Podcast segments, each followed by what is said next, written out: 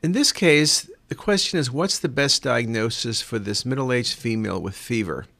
Now, when you look at the images, what you'll notice on the axial and coronal, there's an abnormality in the right kidney. There's the decreased enhancement, and there's also some perirenal stranding. So you're thinking, could this be tumor? Could this be infection? Could this be trauma?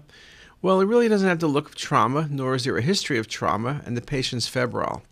So, really, what you're thinking about more than anything is infection. And if I look at this case without thinking or thinking too hard, I'm thinking about pyelonephritis. So, you look at the possibilities renal infarction, that can be wedge shaped, often sharply marginated, often without stranding around the kidney. Theoretically possible. This does not look like a transitional cell carcinoma. This is not an abscess, and so the best diagnosis is indeed acute pyelonephritis. Acute pyelo is best seen with contrast, early phase versus late phase. Usually it's seen in both phases, though often the later phase might be better in subtle cases. But here's a very nice example of acute pyelonephritis.